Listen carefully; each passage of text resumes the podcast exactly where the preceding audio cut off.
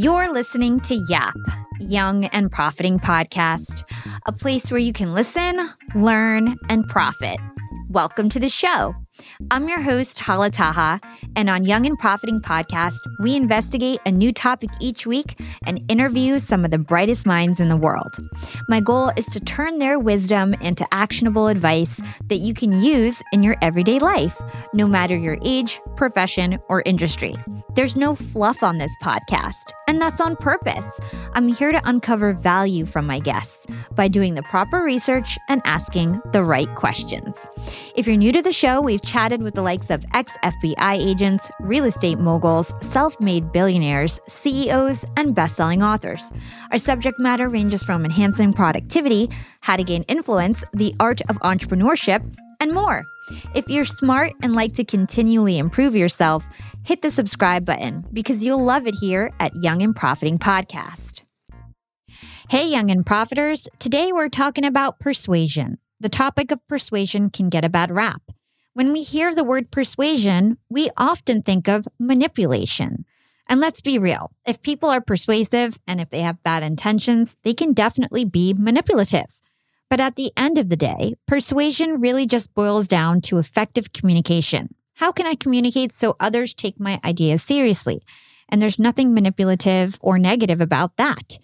Everyone wants to be heard, and today's episode, I'm joined by Scott Adams to discuss how to be more persuasive. Scott is the creator of the popular comic strip Dilbert, and in recent years, he's become an authoritative voice in the field of persuasion. He's a New York Times bestseller of Win Bigly, Persuasion in a World Where Facts Don't Matter, and Scott's name may ring a bell if you're into politics.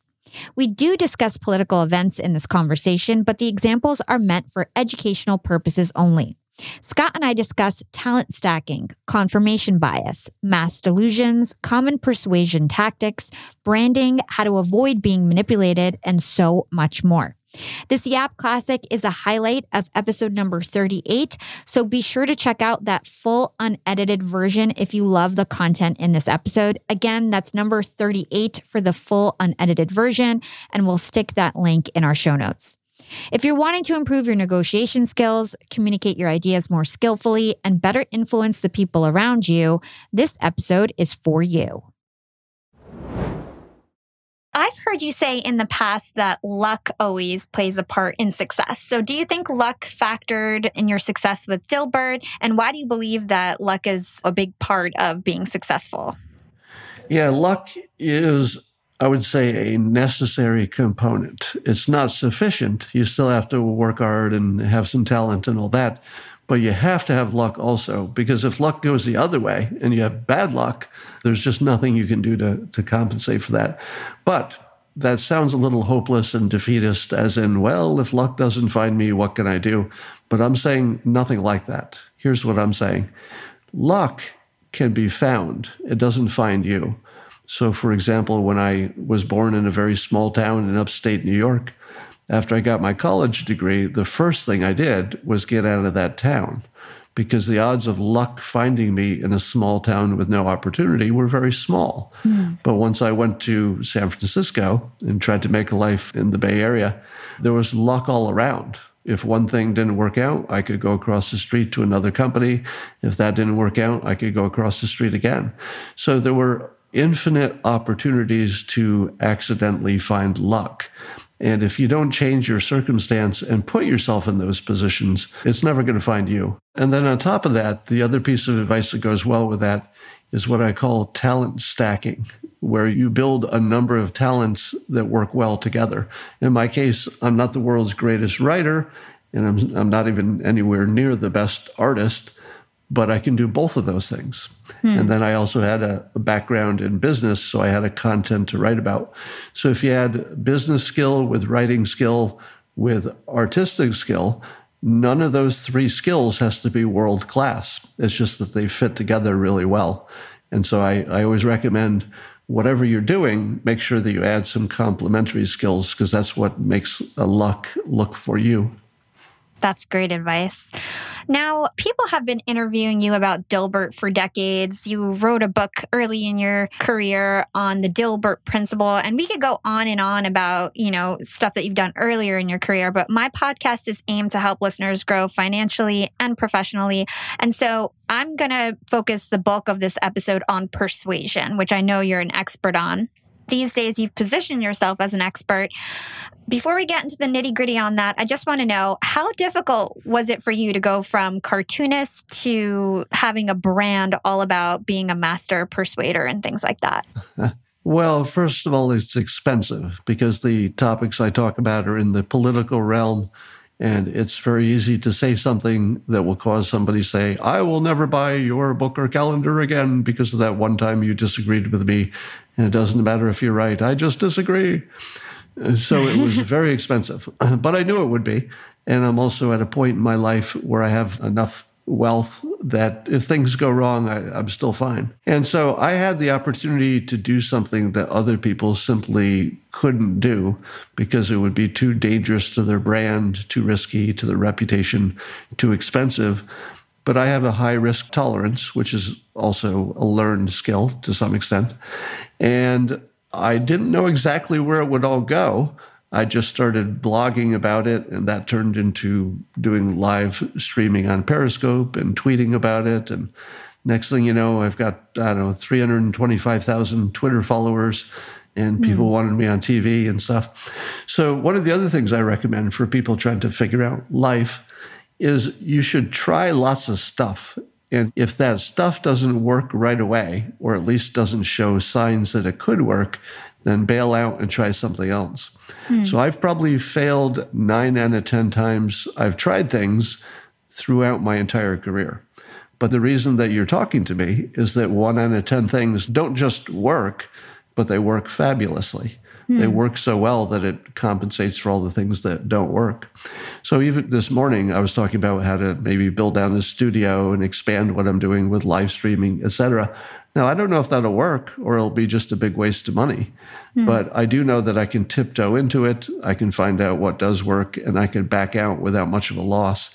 So that's my recommendation is put your efforts into a whole bunch of little baskets and then see if the basket shows signs that it could sustain itself if you keep working on it. In other words, does it show interest that's really strong from the first moment? That's always a good indicator, even if everything else is going wrong. Yeah, I think that's a really good point. It's kind of like, you know, experiment, lean into what works, and make sure you fail fast if you think that nothing is sticking. Great advice. So, what makes you an expert on persuasion? What credentials do you have in that area? well, first of all, I never call myself an expert, but much of the press has called me that. My background is that I'm a trained hypnotist. So in my 20s, I went to school to become a hypnotist. And the things I learned about how people think and how they're persuaded and the limits of rational thought were world changing. And the biggest change is that most people believe that human beings are rational creatures most of the time. The common view is that, oh, 90% of the time we're rational about things. Sure, every now and then, let's say 10% of the time, we get a little crazy and, you know, we get emotional and maybe we lose sight of reason. But mostly we're rational creatures and therefore you should build a message around that rationality. But people who study this stuff, from hypnotists to any kind of mind control people to advertisers, all know that none of that's true. We are a fundamentally irrational species who is only rational maybe 10% of the time. But it's the 10% where there's no emotion and there's nothing on the line. So, for example, if you're just balancing your checkbook, for example, that's just math. You could probably do that rationally. Mm-hmm. If you're trying to find the most direct path to work, you could probably figure that out rationally. But if you're trying to figure out who to marry, what job to have, whether to fall in love, what political group to follow, that's all irrational. We join teams, we make decisions based on biases and bigotry and mm-hmm. things we've heard that aren't true, and then we rationalize them after the fact. So that was my first exposure to that way of thinking. But what followed was decades of practice and study on my own of all the forms of persuasion. And that includes visual persuasion. You know, how do you make a PowerPoint presentation, how do you draw a comic that persuades, to using words and combining messages and with various content. So, as part of my job as a writer and cartoonist, I'm always absorbing everything I can in that topic. Mm-hmm. And getting back to my earlier point about a talent stack, part of what makes me a better writer is that I've added that specific talent to my stack. Uh, I would recommend that no matter what you're doing, no matter what your career is, even if it's a technology career, if you're a math teacher, it doesn't matter. You should also learn the basics of persuasion because it's useful for just everything. Yeah. So, a big part of this is all the different biases that people have. There's several you talk about in your book confirmation bias, cognitive dissonance, consistency bias. Could you just walk us through some of these filters that people have that prevent them from looking at things rationally? Well, I think the team filter has got to be the biggest one. So people identify, they pick a lifestyle, and they say, I'm one of these people. You know, if you showed people a bunch of pictures of different types of people, they would tell you, well, I'm probably going to agree with the person you show me in this picture or this picture. So I think for politics, it doesn't get much beyond that. Now, people also have other biases. You know, they have racial bias, they have bias about you know everything from whether somebody has a handicap to age to gender you know we are a very very biased civilization. Mm-hmm. but i don't think that can be removed from the human being. And the problem is that people are also pattern recognition machines. We look for patterns and we say okay that's the pattern and now i know something. But the problem is we're really terrible at finding patterns so if five people from Elbonia punched you in the mouth when you were on the street, you would conclude, well, there's a pattern. Everybody from Elbonia is a puncher. I better stay away from all Elbonians. But maybe what you don't know is that you happen to be there during, you know, the convention of Elbonian punchers or something. Uh, that's a ridiculous example, but you, there's generally some context that would explain your experience, but you don't know the context. So you just say, well, five Elbonians, five of them punched me in the face. They're punchers. I guess that's it. And we're continually going through life imagining that we see patterns, but a lot of it is just confirmation bias and not really a pattern. It's a fake pattern. So, confirmation bias, for those who haven't heard of that term, means that we have a tendency to see what we expect to see. Mm. And we will define what we see and interpret it as compatible with what we already thought was true. So even if you show somebody evidence that refutes what they believe to be true, they will twist it in their mind until it doesn't exist or that it really does support them. That's the normal way minds work. Cool. And something that really caught my attention was your thoughts around mass delusions. Can you tell us why you think mass delusions occur and maybe provide some examples of the biggest mass delusions you think exist right now? well, yeah, mass delusions are common throughout history and maybe so common that they're more common than the truth. Mm. But we wouldn't know because we're continually in them. I'll give you one of the best examples from history. There was a, a case, I forget, it was a few decades ago, called the McMartin preschool case. And the people who managed this preschool were accused of being Satanists who were taking the children to a secret room beneath the preschool and subjecting them to all kinds of you know violent and horrible satanic rituals. And the reason that the police believe this was true is that they talked to a number of students and a number of students said it was true. So what are you going to do if you've got you know a dozen students or however many it was but it was a lot who have some version of the same story? So they bring him to court and it turns out that there was no underground thing at all. There was literally no piece of evidence to suggest any of it was true.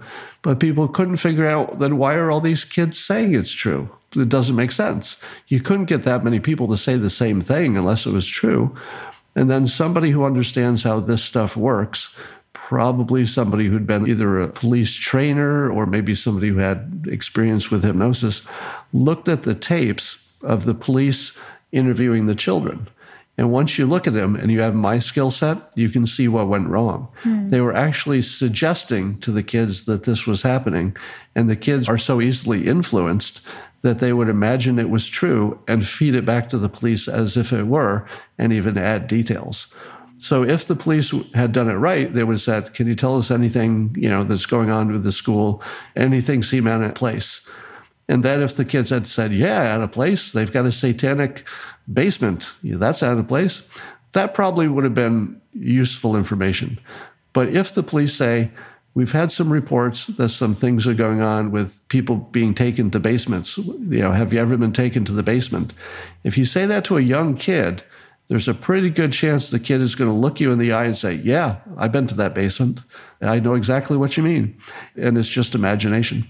After a while, they'll actually talk themselves into it, and the child will actually form a false memory of something that didn't happen on their own. So that was a famous case of a mass hysteria. Of course, the Salem witch trials, where uh, the Puritans thought that some people were witches, and then everybody imagined they were seeing witchcraft everywhere, but of course, none of that was true. One of the ways that I advise people to tell what's an illusion and what isn't is if people are seeing different things while looking at the same evidence, the people who imagine some extra stuff there are probably the ones imagining it. So, for example, if you if somebody says, "Hey, there's an elephant in the room with us," and you look around and there's no elephant, and you say, "I don't see an elephant," and the other says, "Look right here, it's right in front of you, a giant elephant," you can usually count on the person who does see it is the one hallucinating because we don't usually hallucinate subtractions from the environment. Mm. So it's unusual to say, hey, there's no furniture in this room. And then the other person says, yes, there is. It's more typical that you add something to the environment that's not there. And so you see that in politics all the time. It's people imagining they could read the mind of the president. And even though what he did or said wasn't so bad, they think that they can tell by the word choice that his real inner thoughts, the things he didn't say, are bad as well. And so that's the situation we have now that people imagine they can read minds of complete strangers and they see terrible evil in there. Let's hold that thought and take a quick break with our sponsors. Young and profiters, they may call me the podcast princess, but I'm also the LinkedIn queen. I've been a LinkedIn influencer for six years now, and I teach one of the most popular courses about LinkedIn. And I love to teach sales on LinkedIn because when it comes to B2B sales, LinkedIn has got that on lock. LinkedIn is where all the decision makers are hanging out. There are 180 million senior level decision makers on LinkedIn and 10 million C suite decision makers. These people are on LinkedIn and they're in the mode to buy. They're using LinkedIn for their buying journey to research vendors or sales reps that they might work with to look up how to solve their problems, to learn from industry thought leaders. They are in the mode to buy, whereas on other platforms, they're in the mode to be entertained. You want to get them in the right mindset. You want to cut through the noise with LinkedIn ads. In fact, 79% of B2B marketers rate LinkedIn as their top channel for paid media. And LinkedIn has the best targeting because they've got all these different inputs. People are putting their resume basically up on there. And so there's so many keywords that they can use to target the right decision makers so they can hear about how you solve their problems.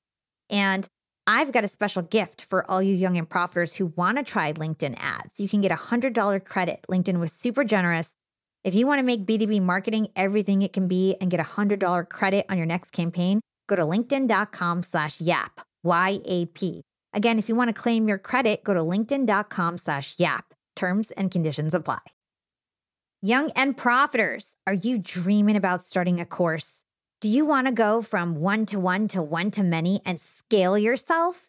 If you're thinking about starting a course, then you need to hear about Kajabi. Kajabi is the OG of course platforms.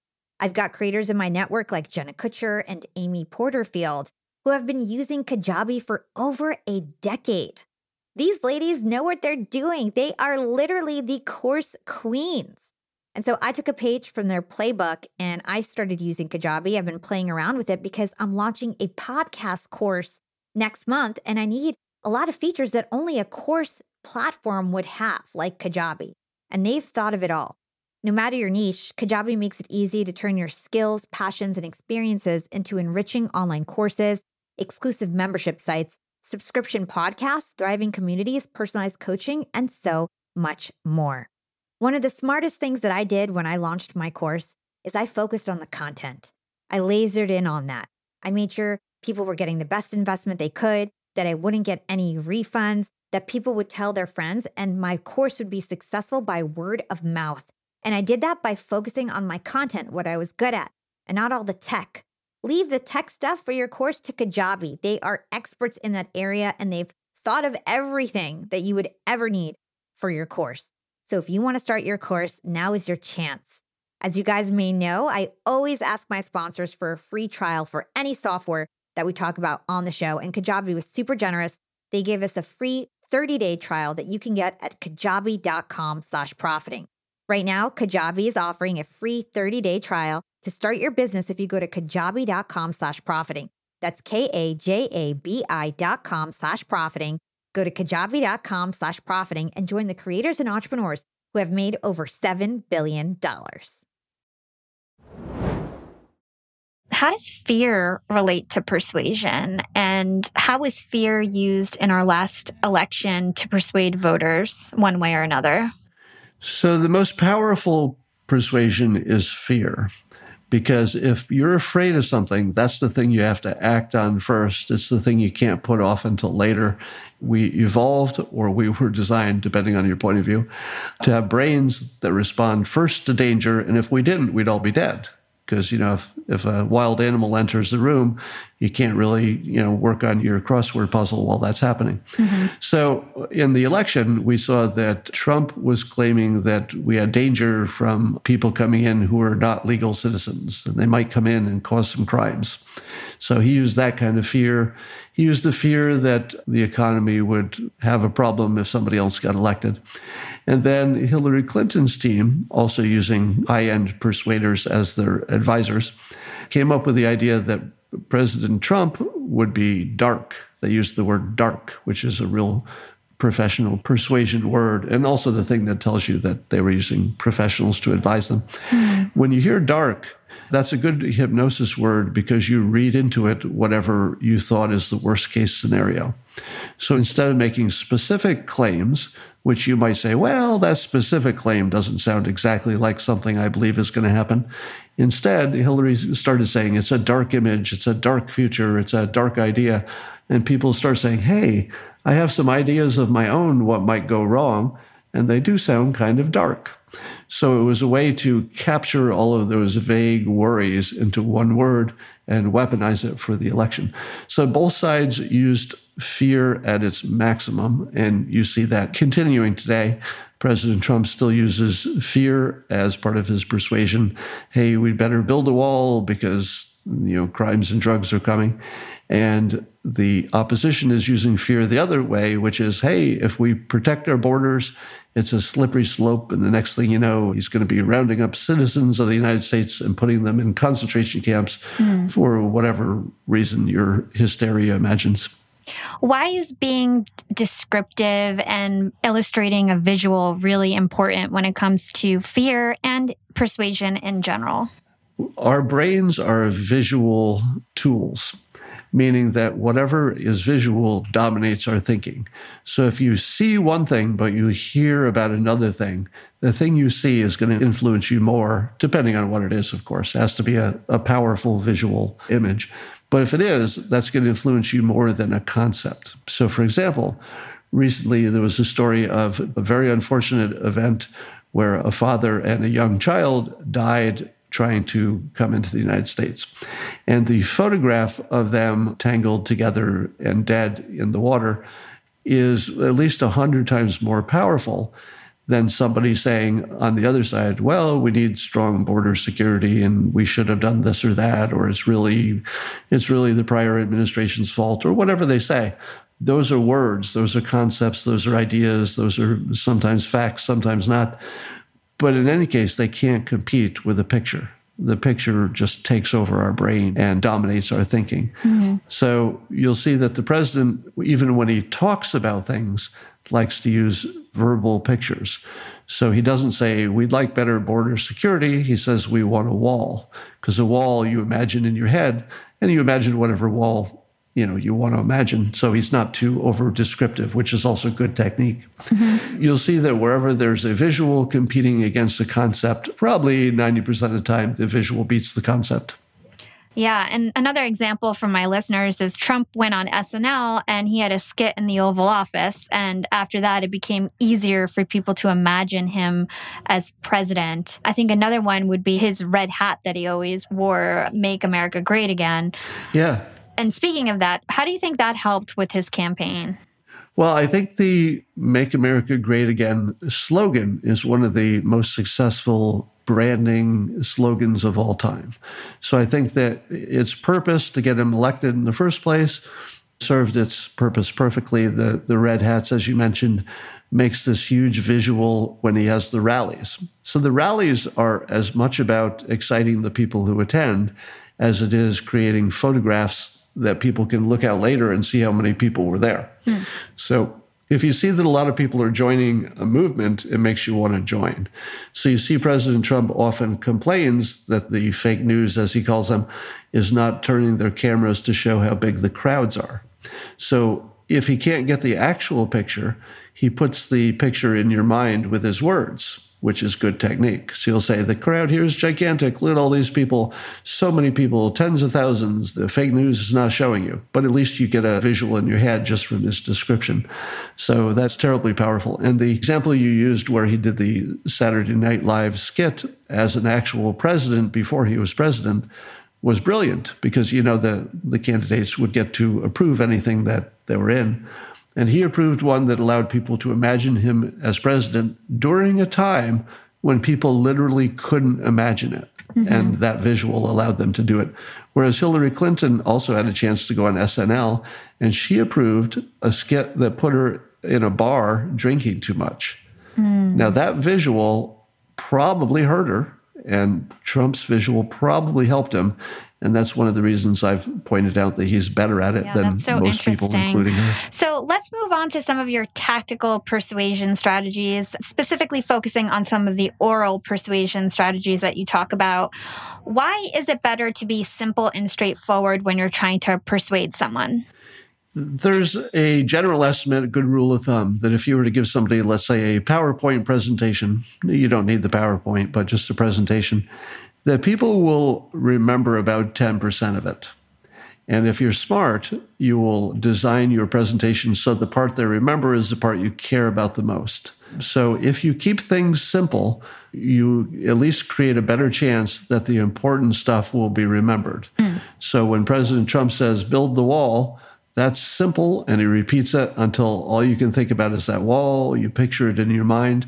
You still might be opposed to it, but you know exactly what he wants. And part of good persuasion and good communication in general is that you want people to know exactly what you want, not approximately what you want. And he is the best we've ever seen, maybe the best we'll ever see, see in the future, at being clear and being simple and being repetitive with his messages. Nobody's ever done that better. Yeah, I agree. That's probably why he won. And it's just funny that people didn't realize that he was most likely being strategic. I think you met him in person. Did he admit that he was being strategic about all these things, or did you not talk to him about that? Well, he's admitted it long before the election because he wrote a book. It was a, a ghost writer, but it was Trump's book called The Art of the Deal. Mm. And the art of the deal lays out his techniques that are pretty much what he used to get elected. So, for example, he talks specifically about using hyperbole. Now, for those who you know may not speak English as a first language, hyperbole in this context refers to exaggerations that are exaggerated enough that the fact checkers would say, oh, that's not true, but they're in the right direction. So, for example, when Trump says 100,000 people came to my rally, and the fact checkers check it and find out it was only, let's say, 20,000, but 20,000 is more than anybody else could get to a rally, and it's still pretty darn impressive. You still leave the conversation thinking, wow, a lot of people went to that rally. And that's what he's trying to tell you. So the, the specifics don't matter. And he talks about that in his book. So when the president has been accused of failing the fact checking, I think it's up to 10,000 times. The title of my book, Win Bigly's, the, the subtitle was Persuasion in a World Where Facts Don't Matter. And what I said back in 2015 is, is you don't see this coming. You think the facts matter, and that's why you're blind to this. He knows the facts don't matter, But it does matter if you're directionally true, because if you're not at least directionally true, people will spot that pretty quickly. So, for example, if he says illegal immigration is the biggest problem in the world, but the truth might turn out it's just a big problem and nowhere near the biggest problem in the world, well, you're still convinced that it needs to be addressed. And that's really the, the thing he's trying to, to get through. So I say that he's been signaling his method all along. And one of the other things he does, you know, he talks about branding, and then you saw him brand his opponents. You saw low energy Jeb and Lyin' Ted Cruz and Crooked Hillary, et cetera. Mm-hmm. And he talks about how he does it, and then he does it right in front of you, and he does it better than it's ever been done to the point where simply branding Jeb Bush as low energy caused such a stark contrast in your mind between Jeb's energy and Trump's that it really made a difference and took Bush completely out of the race from being the presumptive winner to being almost a broken leg as soon as he left the starting gate. Now, that is impressive persuasion, and he repeated it, so you know it wasn't an accident. Yeah. And you call this a linguistic kill shot, correct? Yeah, I like to brand things too. so this is literally the same technique. By giving it a name, I could have that associated with my thoughts on it, and it allows my brand to expand a little bit. So I use the same techniques the president does at a lower scale. And by calling it a linguistic kill shot, which got picked up by a lot of the media, it gets repeated a lot. I attached myself to a national story and that's also something that a trained persuader would learn to do. So, how can we use something like that in real life? Like, say we're arguing with a coworker or whatever it is, like, how could we use that to our advantage? Like, can you just take it down a level to real life? Well, some of Trump's techniques are hard to reproduce in real life because he has a superpower that you don't, which is, as he likes to say, he can take the heat. And boy, could he take the heat. So he can take criticism of the kind that would make other people just, you know, dig a hole and, and, bury themselves. So if you can do that, then you can use all of his techniques. But if you're not comfortable with that, you have to pare it back to some easy stuff. So for example, you could certainly use fear, and let's just use an example at, at your workplace. You know, if one person says plan A is good and the other person says plan B is good, and let's say you're for plan B, Instead of saying, well, here are all my facts and here's my research, you could say, you know, plan A, we don't know if it's the best one or not, but plan B, we could all die. Plan B could put us out of business. Hmm. Plan B could actually kill somebody. Now, that might not be exactly true. He might be exaggerating uh, how dangerous it is. But when people question it, they're going to say, that's not true. It's not going to actually kill anybody. That's an exaggeration but it might wound somebody and it might drop our profits by 30%.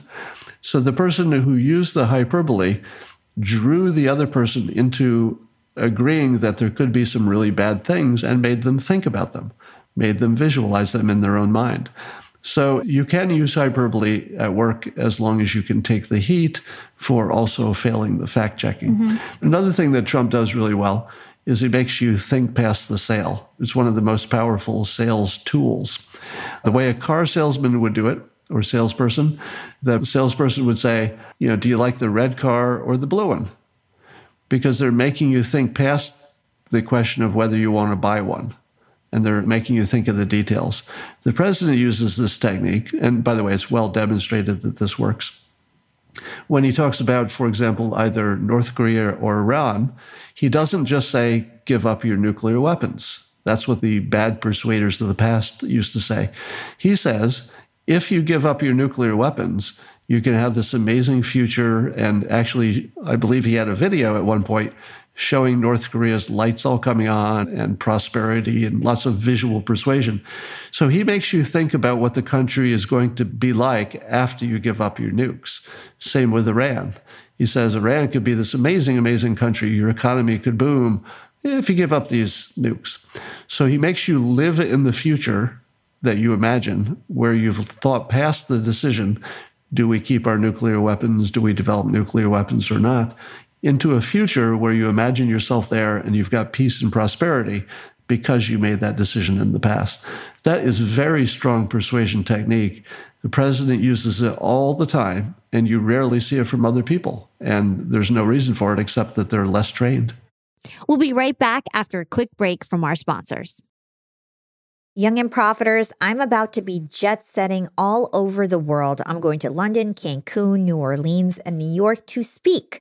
I'm going to be up there with the bright lights, and I want to be spiffy. I want to look fresh. And so I'm going on a big shopping spree. I got to get clothes, I got to get hair stuff, skincare stuff, makeup.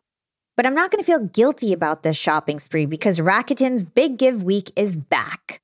Rakuten is the shopping platform for savvy savers. From May 6th to May 13th, they're having their biggest cashback event of the year. I'm talking about 15% cashback at hundreds of stores with additional cashback bonuses.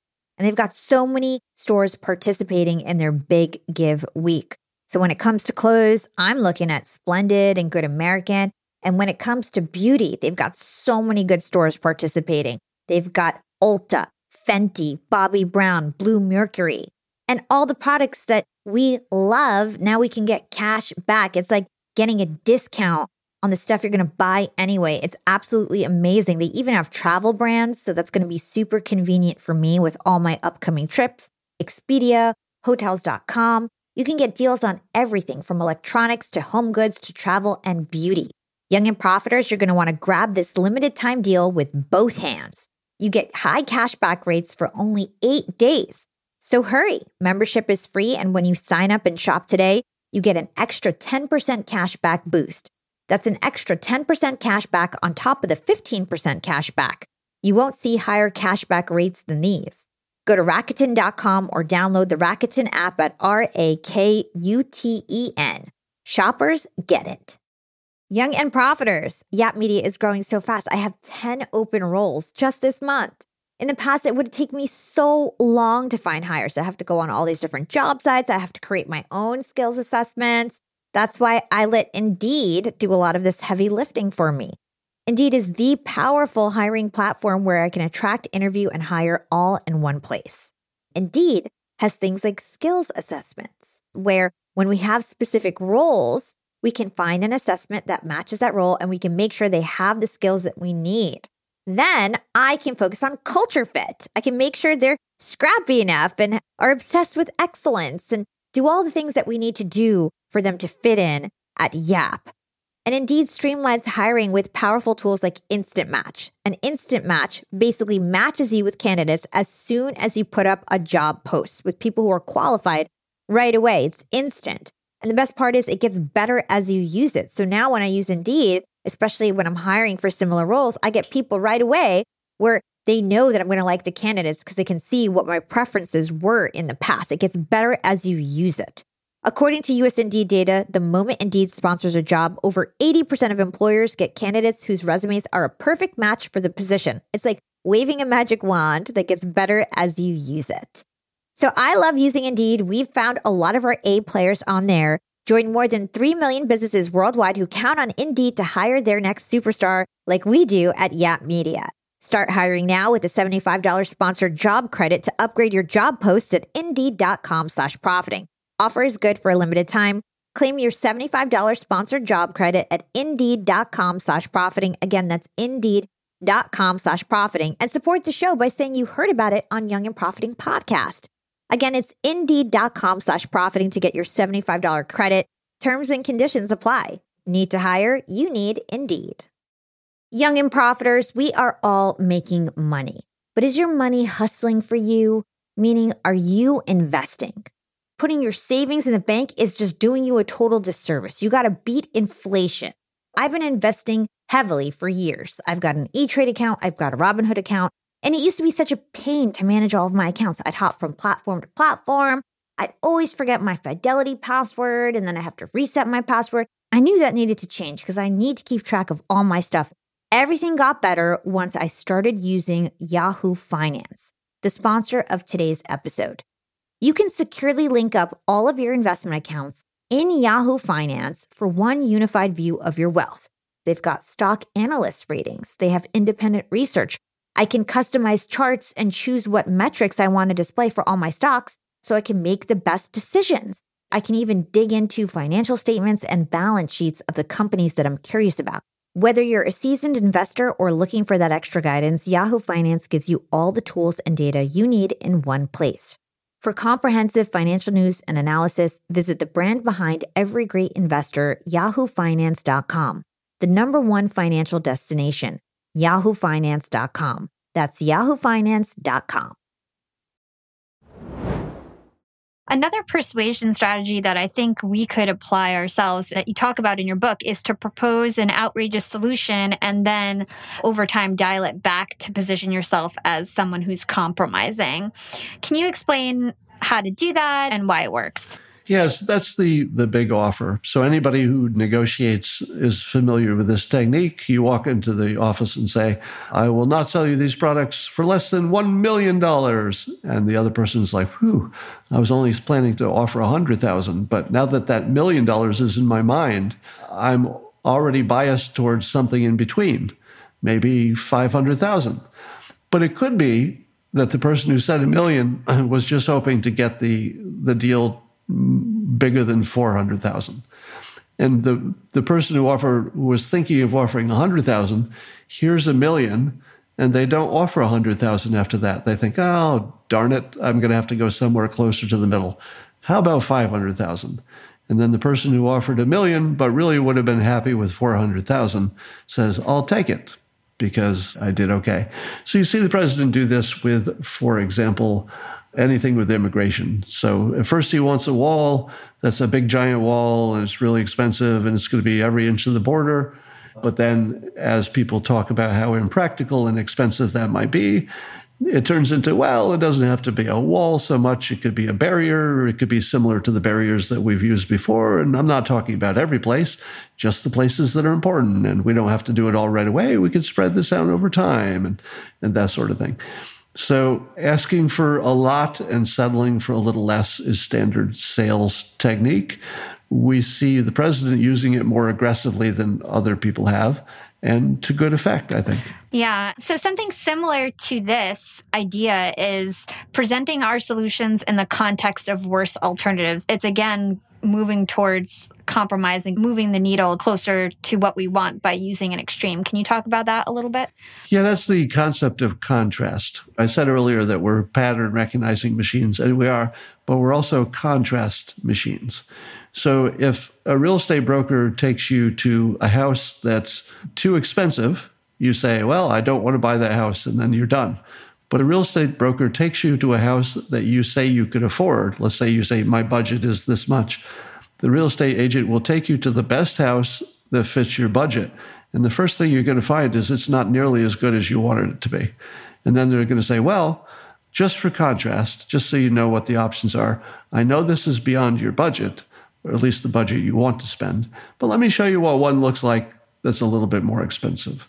And then when you see it, you say to yourself, oh man, I did not want to spend this much on a house, but now that I can compare it to the one I thought I could afford more easily, there's just no contest anymore. I have to have this better house. So contrast will make your non-critical faculties kick in pretty hard and you'll say, ah, I want to avoid that bad one. This good one suddenly looks much better.